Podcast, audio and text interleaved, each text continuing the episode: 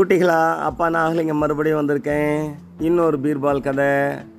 ஆமாம் ஒரு சமயம் அக்பர் என்ன பண்ணாராம் அரசவையில் எல்லாரும் இருக்கும்போது அவங்ககிட்ட ஒரு கேள்வி கேட்குறாரு அதாவது உங்களுக்கு நீதி முக்கியமாக தங்க நாணயம் முக்கியமாக ரெண்டையும் கொடுத்தா எதை நீங்கள் தேர்ந்தெடுப்பீங்கன்னு கேட்குறாரு எல்லாரும் பீர்பாலை கேட்க சொல்கிறாங்க பீர்பாலை கேட்டவுடனே அவருக்கு கொஞ்சம் கூட தயங்காமல் தங்க நாணயம் அப்படிங்கிறார்.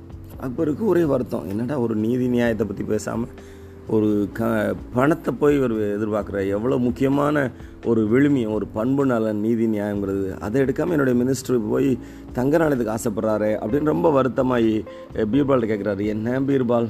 நீங்கள் எப்படிப்பட்டாலும் நான் நினச்சேன் நீங்கள் நீதி நியாயத்தை தான் எடுப்பீங்கன்னு நினச்சேன். ஆனால் விலை மதிப்பு இல்லாத அதை விட்டுட்டு கொஞ்சம் விலை இருக்க அந்த தங்கத்தை போய் தேர்ந்தெடுத்துட்டிங்களே?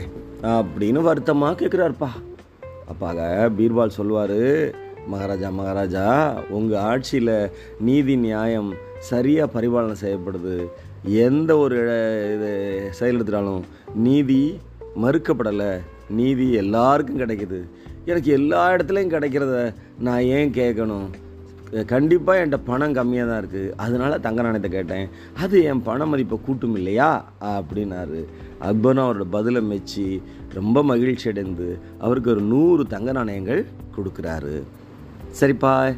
இன்னொரு நாள் இன்னொரு கதையோட அப்பா அவங்கள சந்திக்கிறேன். அதுவரை நன்றி கூடி விடைபெறுகிறேன். நன்றி வணக்கம்.